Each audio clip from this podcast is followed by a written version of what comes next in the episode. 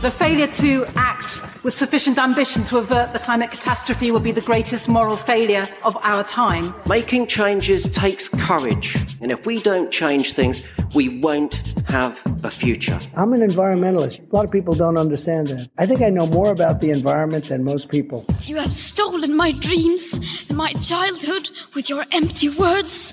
Change is coming, whether you like it or not. Zero carbon. East off.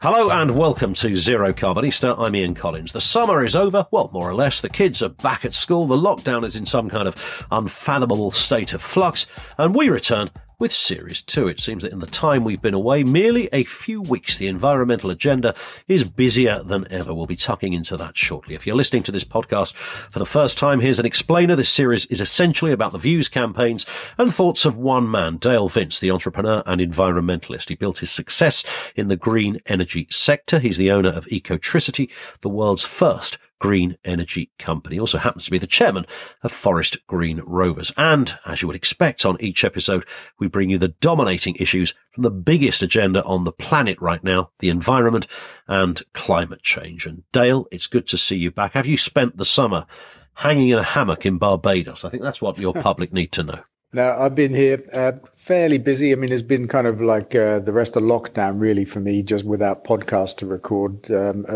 August has flown by. I dropped my youngest son off to school today for the first time and, and said to him, six months has flown by, actually, because it was, you know, since March that he's been there. Yeah, yeah, of Um, course. But it, but it feels like, you know, the world's getting back to normality now. That's how it feels. Indeed. And, uh, and yeah, as you say, there's a whole bunch of eco stuff going on. Yeah, and I, I guess this takes us nicely into it.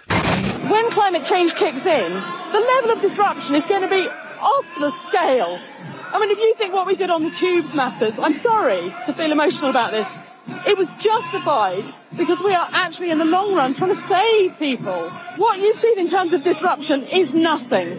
These are the Extinction Rebellion protests, of course. Uh, around about five or six days, I think, now they've been going in the capital. About five, six hundred arrests so far. Um, of course, that's that's part and parcel of the deal for many people who protest. I mean, what's your? We've been over this territory many times, of course, and uh, the message that I think most of the people on those protests are, are trying to get out there is really rather simple. Yeah, I love the quote in the clip. I love what's said there. Uh, I love the fact that these guys are back. And uh, as I was writing my book, I don't want to over mention that as a standing joke between me and my youngest son when we go on lockdown walks. We'll talk about stuff, Trump, what's happening in the world. And I'll say, oh, that's in my book. and he groans and eye rolls. But XR are in the book. I, I felt they were on the verge of a breakthrough before lockdown. Uh, they, you know, they really cut through the message and particularly with the tactics. And I'm just saying in the book, like, I hope these guys come back. And, and here they are. So that's great. Yeah. And in terms of getting that message across, Extinction Rebellion are known for, for peacefully protesting. There's there's no controversy in that sense, which, which I, I suppose feeds into the simplicity of what's being said here. Yeah, that's right. I mean, it is peaceful. It's very direct. Um, you know, they're not the only people that do stuff like that. Sea Shepherd are also peaceful and very direct. But, you know, Extinction Rebellion have, have taken protest to another level. You know, they, they're very strategic with it. Uh, it's very disruptive by design and it's at a scale that we've just not seen before. You know, for them, it's not enough just to march down the street shouting slogans. And I get that. They're right. You know, they're, they're actually out to disrupt life and say, look, we can't carry on as we are and we won't allow it. Yeah, it's interesting. I, I spoke this week because Extinction Rebellion always talk about the, the, cross section of people uh, that that protest, and I, I interviewed a couple of Tories, what you would call, in many other respects, right wing Tories, Brexit supporters, patriotic, flag waving, save the last night at the prom songs, all of that, but we're also protesting with Extinction Rebellion. And that's great, isn't it? Because, I mean, the climate crisis cuts across all demographics and all politics. And when you understand the real risk that we're facing, then I think, you know, everybody can embrace it, including right wing Tories. You know, even Donald Trump could if he got it. Um, and, and that's the beauty of it. I mean, it is the biggest issue that we face that we have to deal with. It's way bigger than the virus crisis that we seem to be coming out the back end of just for now, anyway. Yeah. Um, and, and if we don't grasp it, then, you know, it's it's all going to go very bad. And of course, Trump knows more about it than most people, as he's told us many times. Yeah, he said, he said that once or twice? Yeah. um, also, this story sewage sludge containing human waste from the Netherlands has been passed for import to the UK. This is to be used on farmland as fertilizer, but huge concerns over the safety of its use. What are we making of this? I've never, never heard of such a thing. I love it. I love it because, you know, uh, as I said on social media, Britain's not just in the toilet under 10 years of Tory rule. We've become the toilet, uh, the toilet of Europe. That's a shocker. And, you know, it's so funny. This is this is Brexit we're talking about. This is taking back control. And, and all we're really doing is just taking shit from Europe in a different way. By the bucket the load, yeah. Absolutely. We were the dirty man of Europe before we joined it about 40 years ago. And, and you know, we hear our politicians, or even now, saying, well, we have the highest standards of this, that, and the other in the world or Europe or whatever. But but the Dutch have higher standards of food production than we have, and they won't allow the sewage to be spread on their farmland. So yeah, that's what I thought was interesting is that it, it's actually uh, banned in the Netherlands. So the Dutch obviously sat there and said, "What are we going to do with all this shit?" And someone said, "Send it to the UK. They love it." it. Uh, and this is our great big trade opportunity, perhaps. You know, we'll just take yeah. shit from Europe and uh, and spread it on uh, on good old Blighty.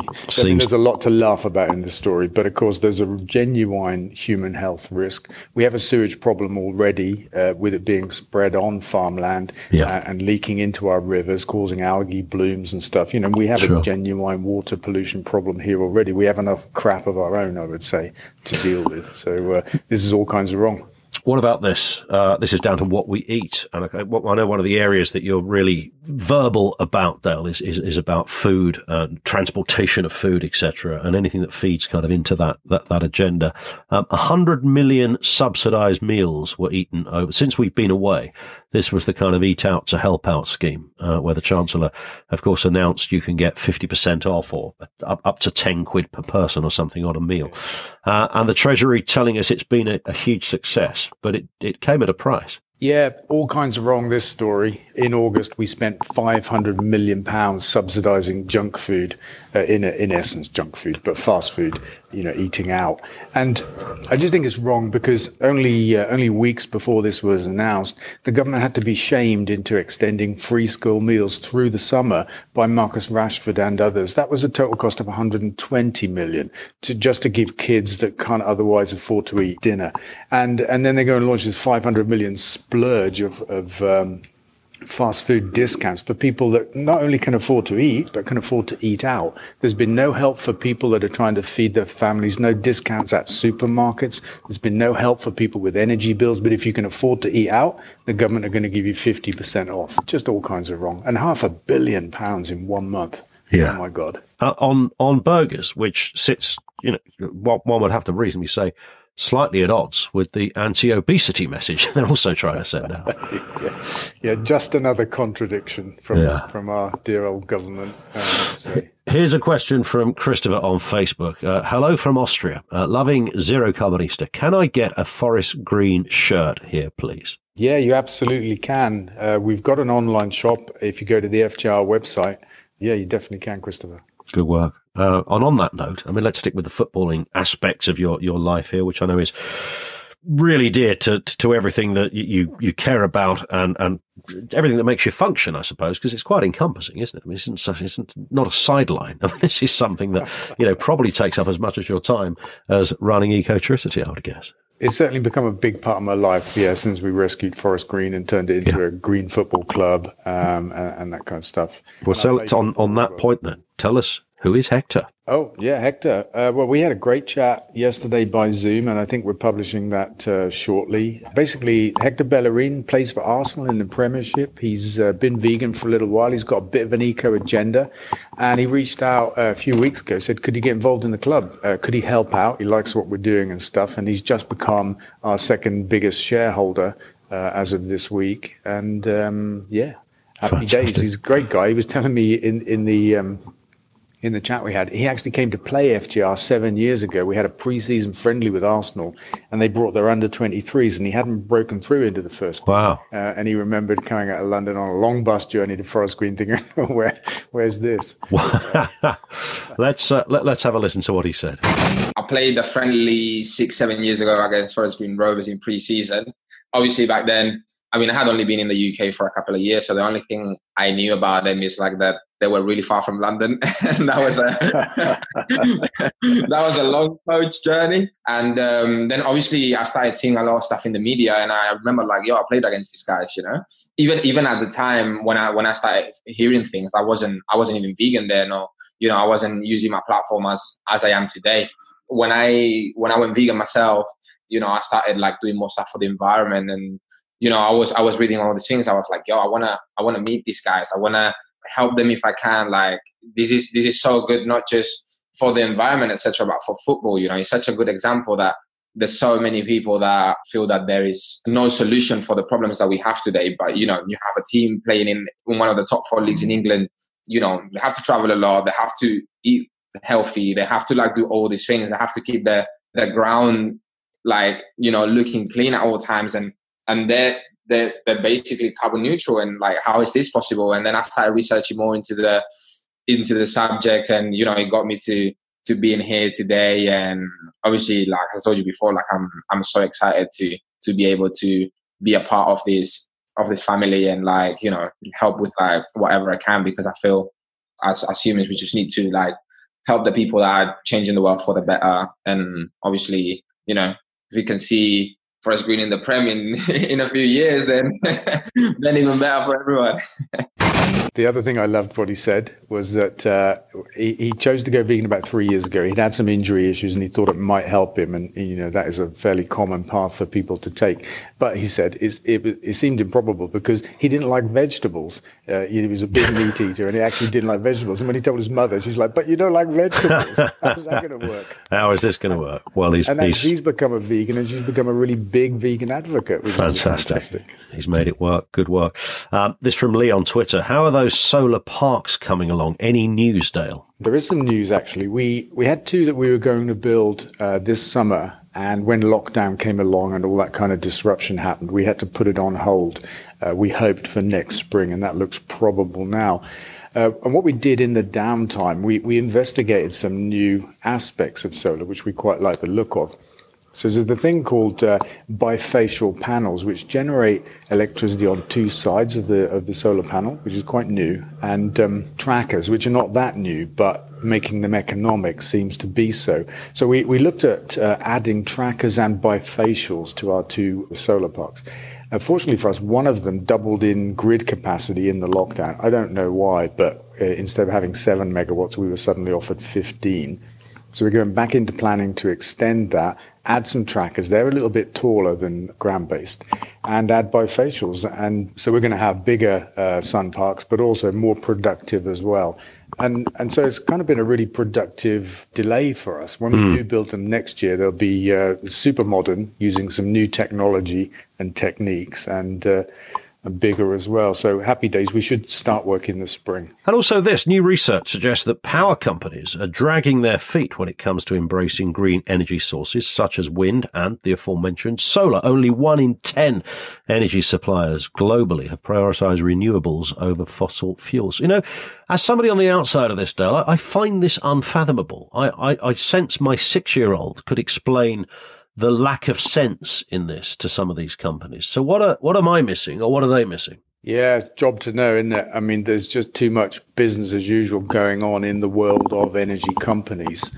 Um, and and the survey, what it did was these guys they looked at the amount of money being spent by energy companies on fossil fuels versus renewable energy, and they found that most uh, were still spending more on fossil fuels than they're spending on renewable energy. Even though spending on renewables has gone up, it hasn't yet reached the point where it's the dominant spending by most energy companies in the world. So we've got a way to go yet. Yeah, wouldn't that be the number one thing on the agenda in any boardroom right now?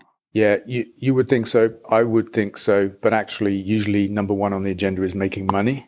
Hmm. And right now, I think these companies have got a lot invested in fossil fuels. They can still make money from fossil fuels as a business they know and understand. And, and so we've got some way to go. Is it as simple as that? Is, is it just the balance books? They look at this and say, okay, yeah. we know there are alternatives, but in the meantime, we're trying to keep shareholders happy here. We're trying to make sure our company remains buoyant. We don't want to go into uncharted waters just yet. So this is something we're familiar with. So we'll just carry on doing it. Yeah, totally. It is exactly about that. It is all about making money. That's the conventional business model. And they can see that they need to change. Um, but of course, they want to take plenty of time about making that change. So as yeah. well politicians as well talk about 2050 as the time by which we reach net zero. I mean, 30 years from now, that's far too long. We can make the transition faster if they want to, but they currently don't want to. They want to take the time about it.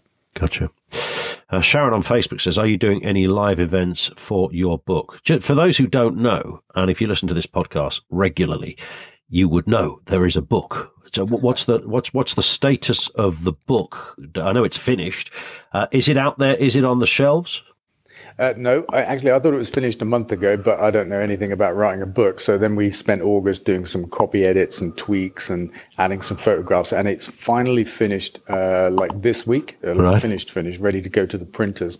Uh, publication date is 27th uh, of November, and I think we're going to go for a launch around about the middle of November and start doing uh, some virtual and maybe some real world uh, book events yeah. as well, because you know real world might be back by then. Um, it's on the Forest Green website at the moment, so you can buy it pre-order. Uh, we've got a very special story in the uh, final chapter. Uh, we're going to break that one in the middle of October anyway. I think we're going to launch the idea. It's something we've been working on for a long time. So there's, an, there's a lot to say about it that I can't say right now, but it is finished and you can pre-order and it is coming. It's out there and it's called? Uh, it's called, yeah, it's called, I miss all the basics, don't I? It's called Manifesto. Yeah. I like it. I mean, it, it's, who's not going to buy a book called Manifesto? you know, I mean, I've really enjoyed writing it because uh, chapter 13 is manifesto and it is this, uh, it's how we get to zero carbon and it's brutally simple and, yeah. and so doable. We have the technology, it's economic, uh, you know, everything about it is right. There are some uh, policy suggestions in there, uh, but it's, it's not dry, it's not complicated. Yeah. And, um, and I like it because it really just sets out what we need to do. So, I mean, you know, and I hope it has an impact. And just, without going into the details of what the, the, the, specifics of the manifesto, but what what is it that you know? One, one would assume that the you know, our, our Westminster masters sitting there in Downing Street and the various government departments around Whitehall would would be. A, I'm guessing they will be aware of the kind of thing that you've written in but they'll be aware of the kind of suggestions and policy ideas. What is it that stops governments implementing something that I know you'll say is is really simple. What, why do you think they, they don't just say, okay, well, Dale knows what he's talking about. This is in his DNA. He runs an entire company that is based around all of this. Uh, what what do you see that they don't, and why don't they see it? I don't think they see a, a simple or clear route to do this, and it's probably because I've spent the last uh, twenty odd years pursuing this kind of stuff, and the manifesto itself is a distillation of all of that. It's rooted in uh, what's doable, the technology that's here or coming very soon. It's rooted in economics, and, yeah. uh, as well as the the climate drivers and stuff like that. I, I think it's because I've uh, I've lived it for a couple of decades. Uh, sure. Uh, I've done it in all of these sectors energy, transport, and food. And because that's the single focus of my life, whereas your average politician, particularly, let's say in today's government, I mean, their heads are all over the place, aren't they? Yeah. And, you know, the climate is one of those boxes they need to tick. They need to say the right things and reassure the population that they get it and they're going to do something about it, you know, by 2050. So I think it's a matter of priority as well. If they, tackled it with the same kind of focus that we tackled uh, lockdown, uh, let's say, or not Dominic Cummings, obviously, because he didn't focus on that very well at all, uh, then I think we could, you know, we could make immense progress in the next 10 years. We could do incredible things. So it really is about focus and priorities and having a clear vision of what needs to be done, because actually, the benefits of doing it far outweigh the benefits of not doing it from an economic point of view. Yeah. You know, it's not something that's going to cost us to do, it's something that's going to benefit us. Sure. And, cost us to not do, I suppose. You could look at it that way yeah, too. That's right. I mean, it's a, it's a massive economic yeah. uh, opportunity. We need to rebuild our economy. We've got the chance to build a green one. And, you know, it will fundamentally change everything if we do this, or when we do this, I should say. I think yeah. the only question is when we finally get around to it, and, and the sooner the better.